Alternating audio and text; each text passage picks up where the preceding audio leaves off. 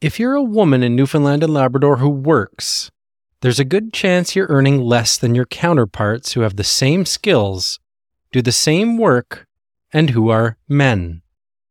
That likelihood grows for Indigenous women, women of color, women with disabilities, and transgender or non binary folks.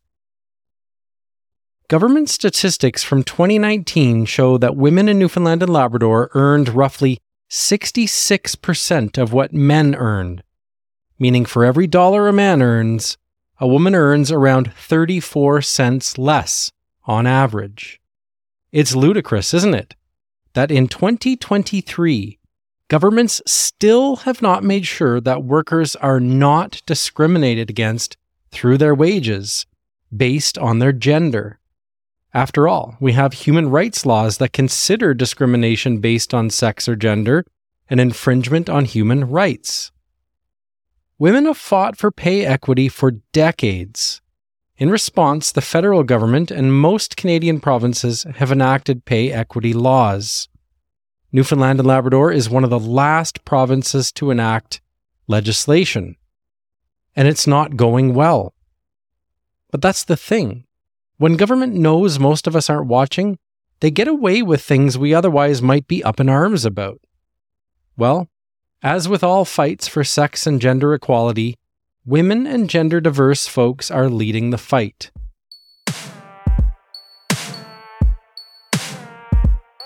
In 2017, that fight was brought into the Newfoundland and Labrador legislature. As we know, pay equity is an issue of fairness, it is an issue of human rights, and its time has not only come, it's long, long overdue. On International Women's Day in 2017, NDP MHA Gerry Rogers introduced a private member's motion in the House of Assembly. And I believe that it is something that we as a province can do, that we as a province must do. There is no longer any viable reason not to do this. The motion called for the government to start the process to enact pay equity legislation in this province. It was adopted unanimously by our elected officials. Finally, women in Newfoundland and Labrador would be paid equal to men.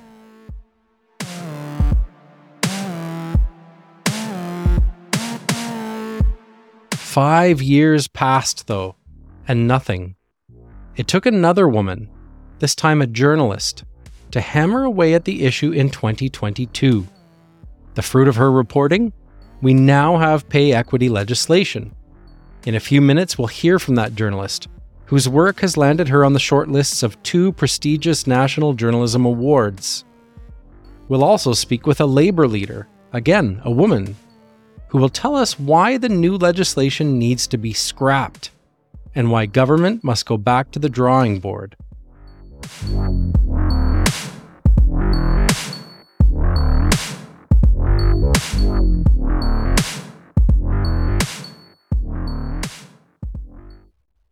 It's June 2021, and four years have passed since all political parties supported Gerry Rogers' private members' resolution to start the process of enacting pay equity legislation.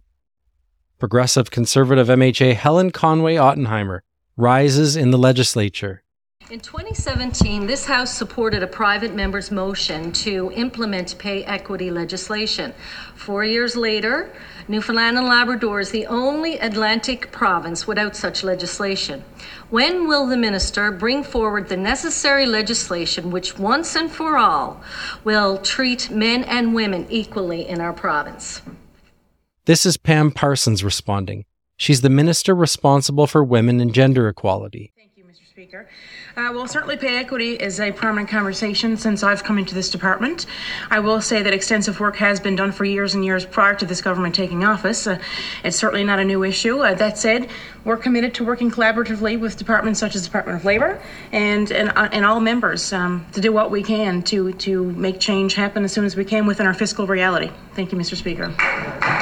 The Honourable the Member for Harbour Main. Mr. Speaker, I suggest to the Minister that this is not a difficult question. Legislation should be debated immediately. Will the minister bring in pay equity legislation in 2021? Yes or no? We are certainly committed to doing everything that we can within our fiscal reality. And I will remind the member, uh, payments such as the 600 million that we will need for for rate mitigation certainly could have gone a long way to help programs such as pay equity and much other needed resources and programs that we need in Newfoundland and Labrador. But make no mistake, we are certainly committed to doing everything we can, Mr. Speaker. Another year goes by, and another sitting of the legislature. The House reconvenes in March 2022. Helen Conway Ottenheimer comes out swinging. Women in this province are reporting increased stress and anxiety because of the increased cost of living. Many women, especially single moms, are trying to provide healthy food for their children and gas for their cars. It is a fact that the pandemic has disproportionately negatively impacted women. Does the minister agree that it is unacceptable that women make 76 cents for every dollar made by a man. We can all appreciate all the challenges that have been faced since COVID, the cost of living as we know, but I can assure you, Mr. Speaker, this government is committed to doing everything that we possibly can, not just the Department of Women and Gender Equality, but across government, to do everything that we can with regards to the, the uh, gender wage gap and all issues that have faced women and gender diverse people in this province. Thank you, Mr. Speaker.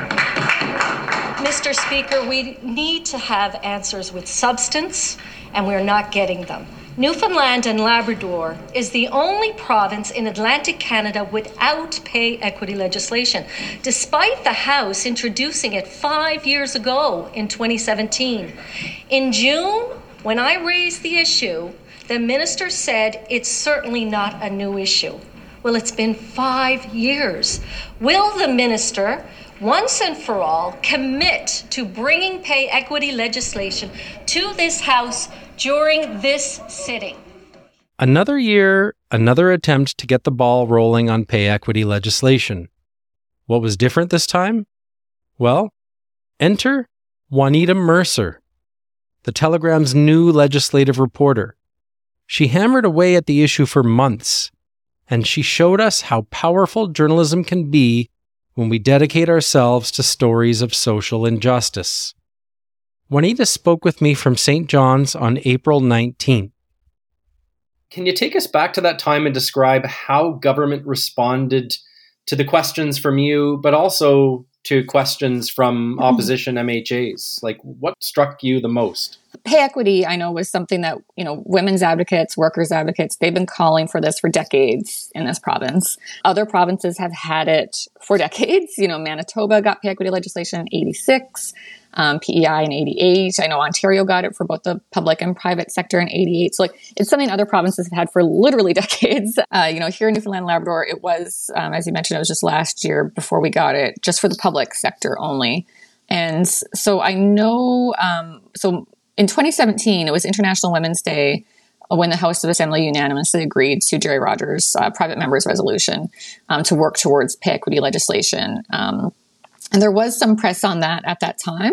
But from what I could tell, sort of going through the news archives, there hasn't been much in the five years since. Um, I was sort of going back through the Hansard and I found a few instances of it. Um, and, you know, they would be asking, you know, how is this work going? You know, like we all agreed we were going to do this. You know, they would be asking for an update. And the response has always been some variation of, you know, we're certainly committed to doing everything we can within our fiscal reality the fiscal reality was always mentioned, which I thought was interesting. And, you know, every now and then a minister would blame Muskrat Falls for why the province doesn't have the legislation, which I also found a bit fascinating.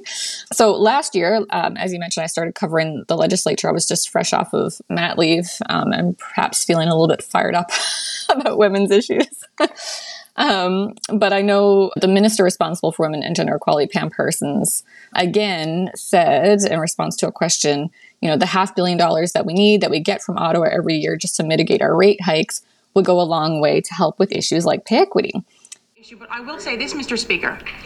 The half billion dollars that we need, that we get from from Ottawa every year to just mitigate our rate hikes would go a long way to help with issues such as pay equity, Mr. Speaker. But we are committed to doing everything that we can, and when there's will be providing that update to this honourable House. Thank you, Mr. Speaker. Shocking as it might seem that the minister responsible for women and gender equality would suggest that paying women as much as men is unaffordable, it wasn't the first time the province made the argument. In 1988, the government signed a deal with NAPE, the union that represents public sector workers in the province. Through collective bargaining, the province committed to pay equity for women in various healthcare sector jobs over a five year period. Then, government walked back that promise. Facing a fiscal crisis, the Clyde Wells government introduced legislation called the Public Sector Restraint Act, which, among other things, cancelled the $24 million in payments to the women workers. Grievances were filed, and the issue went all the way to the Supreme Court of Canada. That's how determined the province was to withhold the pay from women it had promised. And that's the Liberals' track record when the party finally introduced legislation three decades and nine premiers later. It sent this signal that we don't care about your pay. You know, we don't care about addressing these systemic um, factors that have, you know, made it so that you're earning less in the workforce, and and really that we don't care about your role in our economy. That's Jessica McCormick, president of the Newfoundland and Labrador Federation of Labor.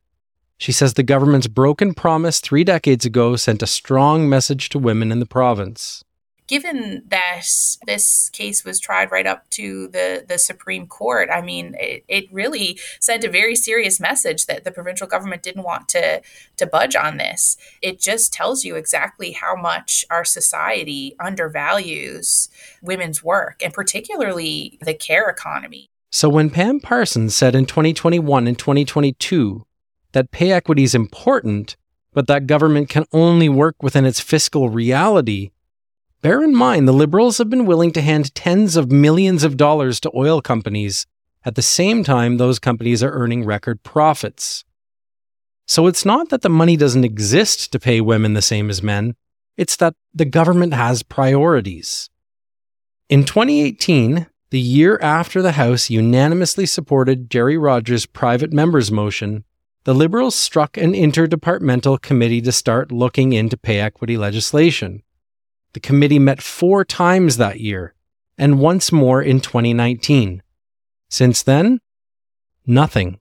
I think it all sort of stemmed from the fact that this committee was struck, but they weren't given any terms of reference for their work. So, like, they they weren't given sort of clear guidelines or a timeline or anything like that in terms of you know that that should guide their work. Um, and so I was talking to advocates a lot last year as well, and they were really amping up their pressure on the government. Um, and so I think it all sort of came together. The provincial government was getting a lot of negative press on it. Um, I know at one point I did some digging as well and learned that even the government wasn't fully pay equity compliant. Even the government wasn't paying some of its women workers as much as men. Juanita Mercer kept hammering away. For months, she'd been trying to get interviews with ministers, but to no avail. So, in August 2022, she attended a government announcement at Memorial University. Premier Andrew Furey was there. She asked him point blank. And for the first time, Furey made a firm commitment. There won't be any further delay, he said. We will be moving ahead in the fall. When Furey was asked for details, one of his communications officials ended the scrum. But before he left, Furey said, we hope it's a piece of progressive legislation that we can all be proud of. Fast forward to October. The House of Assembly convenes for its fall sitting. Remember, this is only six months ago and just two months after Mercer got the Premier on record committing to legislation. Things are happening quickly. October 6th, just the fourth day of the fall sitting.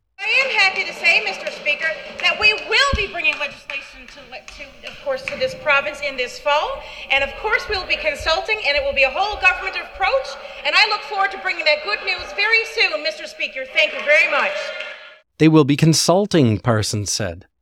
Then, just a little while later, the same day, the Liberals introduce Bill 3, their version of pay equity legislation. Before it can become law, a bill needs to be read twice in the House of Assembly, debated, and read a third time. That all happened in under two weeks. Very quickly last year, this Pay Equity and Pay Transparency Act was drafted, and um, immediately women's advocates, workers' advocates, unions, human rights experts, they all said it wasn't good enough. Women have been fighting for this for decades. Then, under pressure, the Liberals finally introduced legislation. And they anger pay equity advocates in the process. And people are angry for good reason even this legislation that we have, only a small fraction of it is proclaimed into force. Um, and that's the bit about pay equity for those 15% of core government workers. Um, the rest about pay equity for the rest of the public sector, pay transparency for the public and private sector, none of that is proclaimed into force yet. You know, so this legislation has been enacted, but it's not yet in force. It's all pending these consultations that are happening right now. If and how the legislation might help the majority of women well, that will now be determined by the regulations the government is developing after it gets public input. That is the Liberals' main talking point in response to the criticism. Between the second and third readings in the House of Assembly, MHA's debate proposed legislation in what's called Committee of the Whole. Opposition parties can offer their support or their concerns. And when it came to Bill 3, there was a lot of concern. This is NDP leader Jim Dinn. In the end, this is about people's lives. This is about the ability to put food on the table. This is about people being able to afford a place in which to live. That's what this comes down to. This is about people out there who are, and I'll talk a little bit later about it because I don't think that the other side has even considered about those who are in the gig economy, those who are contractual employees, those who are the Uber Eats drivers, as to whether they are going to be a benefit from this. There are so many people that could be left out. But in the end, what we're going to do is we're going to consult with employers. On all of the rhetoric on this, it's about the employers. Where were the employees until now? They are the backbone. If you remember, during COVID 19, we couldn't do enough to sing their praises. Now it's they're not part of the consultation until they're actually brought into it, until it's brought up to, brought to your attention. Now, oh yeah, we're going to consult with employees. But it was always the employers. So if we're going to do this right, tell you what, this is not a step forward, this is stall, this is inertia why not start the process now? Bring the bill back in April when we, uh, or when we sit again in the, in the winter, and let's get on with it then, and have it do it right.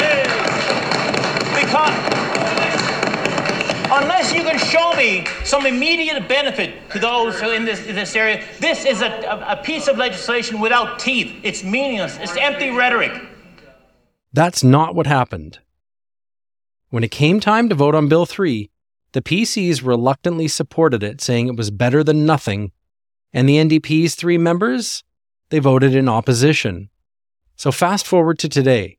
The idea of public consultation sounds nice and democratic, doesn't it? But critics like the Federation of Labor, the St. John's Status of Women Council, and others say there's too much missing from the legislation, and you can't regulate something that doesn't exist the biggest issue, I think, is that there are a lot of people who will not benefit from this legislation because it only applies to the public sector. Women and gender diverse people working in the private sector are not covered by this legislation. If you are somebody who is a contract worker, so seasonal, part time, contract, Oftentimes, those are some of the most precarious workers. They are also not covered by this legislation. So, it, it leaves a lot of people out. And I think that that's one reason why it's inadequate. But it also doesn't include the type of detail and measures around enforcement of pay equity, around what kind of information employers have to disclose, the timelines for those disclosures. All of those details are left to regulation. And what we have seen across Canada is that we're really out of step with what's happening in Ontario and Quebec, uh, two provinces that have pay equity legislation, but also what has been introduced federally, which provides a lot more detail in the legislation itself um, and puts, uh, I guess, more emphasis on the steps that we need to take to. Uh, address pay equity in the workplace. The legislation is broken down into two parts the pay equity part and the pay transparency part. Let's start with the pay transparency part because that's where some say the government did do a decent job. So this is the one part of the legislation that applies to, you know, it will affect all workers because it, it applies to the private sector. It would require employers to advertise the pay for jobs or like a range of pay. Um, so that way it, it arms people with more information, you know? So it's it's hard to know whether or not you're being paid fairly if you don't know what other people are being paid. So this would require companies to have to post that information. They would also have to prepare pay transparency reports. And now what those reports entail is being sort of hammered out with these consultations right now, so that's a bit unclear. And it would also mean that employers wouldn't be allowed to ask somebody, you know, in an interview how much money they made at their last job. Um, so it, it does offer some further protections and it arms people with more information. On the pay equity side of things, not so great. The Federation of Labor recently put out a backgrounder on Bill 3 and the Act. It stresses that the bill requires a complete overhaul and a fundamental reset. The Federation puts forth 10 recommended changes to the Act. The first one enshrine pay transparency and pay equity as human rights in the Act. As I mentioned earlier, Newfoundland and Labrador already has human rights legislation that prohibits discrimination based on sex and gender. The Human Rights Act even explicitly addresses pay equity. But the complaints process can be long and arduous, and advocates say identifying pay equity and pay transparency as a human right in the pay equity legislation itself would strengthen workers' rights and recourse. Bill 3 itself doesn't even make any reference to the word discrimination. Having clear language around fundamental human rights in the legislation, I think, speaks more clearly to what we're trying to do with the legislation. And not including those details doesn't acknowledge how persistent and systemic um, pay discrimination is. So I think upfront, we want that type of language incorporated into the legislation to acknowledge that. The Federation also calls for the legislation to include the private sector, where most women in the province work, often in precarious and underpaid jobs.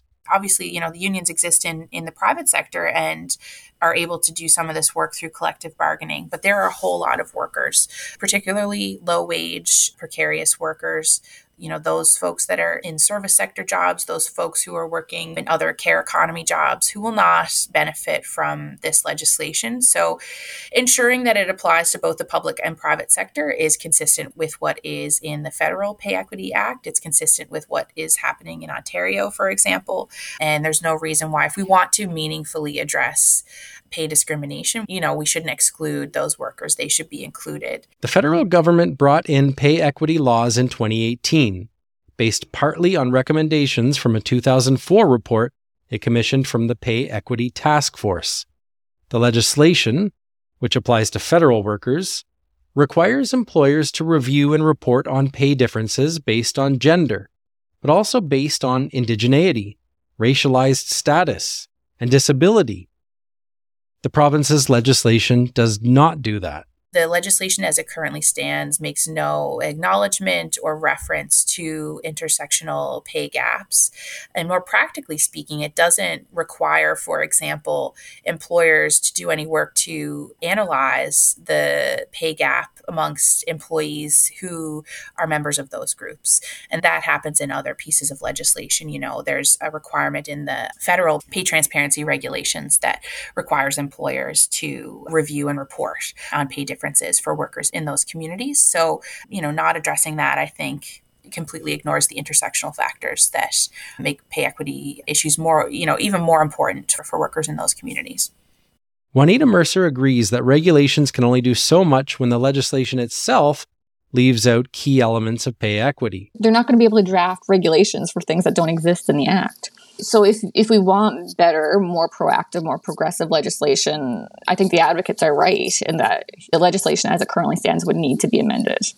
And and legislation gets amended all the time. So, you know, it could happen, right? If they wanted to, they could go back and amend it. She's not relented in her reporting. Last week, she reported that Labour Minister Bernard Davis told her that government is willing to change the legislation. But he was scant on details as to how or when that might happen. First, government wants to wrap up the consultation stage for its regulations, which ends on May 7th. Mercer also reported that the province has appointed Tina Follett as its pay equity officer.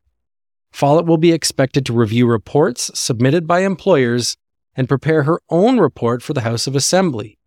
But Follett already has a full time job. She's also the province's Public Service Commissioner. So they would be doing this work in addition to whatever else it is that they have to do.